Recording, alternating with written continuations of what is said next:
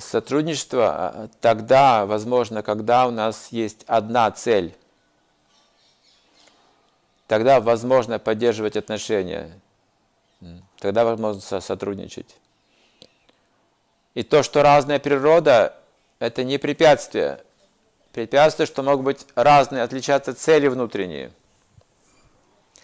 Или примешиваться какие-то материальные цели могут быть. Вот тогда сложно взаимодействовать.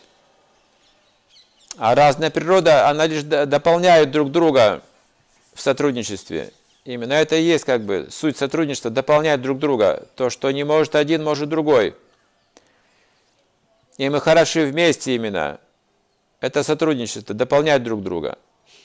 Но если цель бескорыстная, это легко. Если мотивы бескорыстные, то это легко. Но если есть какие-то корыстные мотивы, это всегда будет трудно. Но по мере того, как мы продолжаем это делать, мы сами должны очиститься от этих мотивов. Все равно оставайтесь в среде преданных и продолжайте делать усилия к сотрудничеству. Это вопрос очищения времени.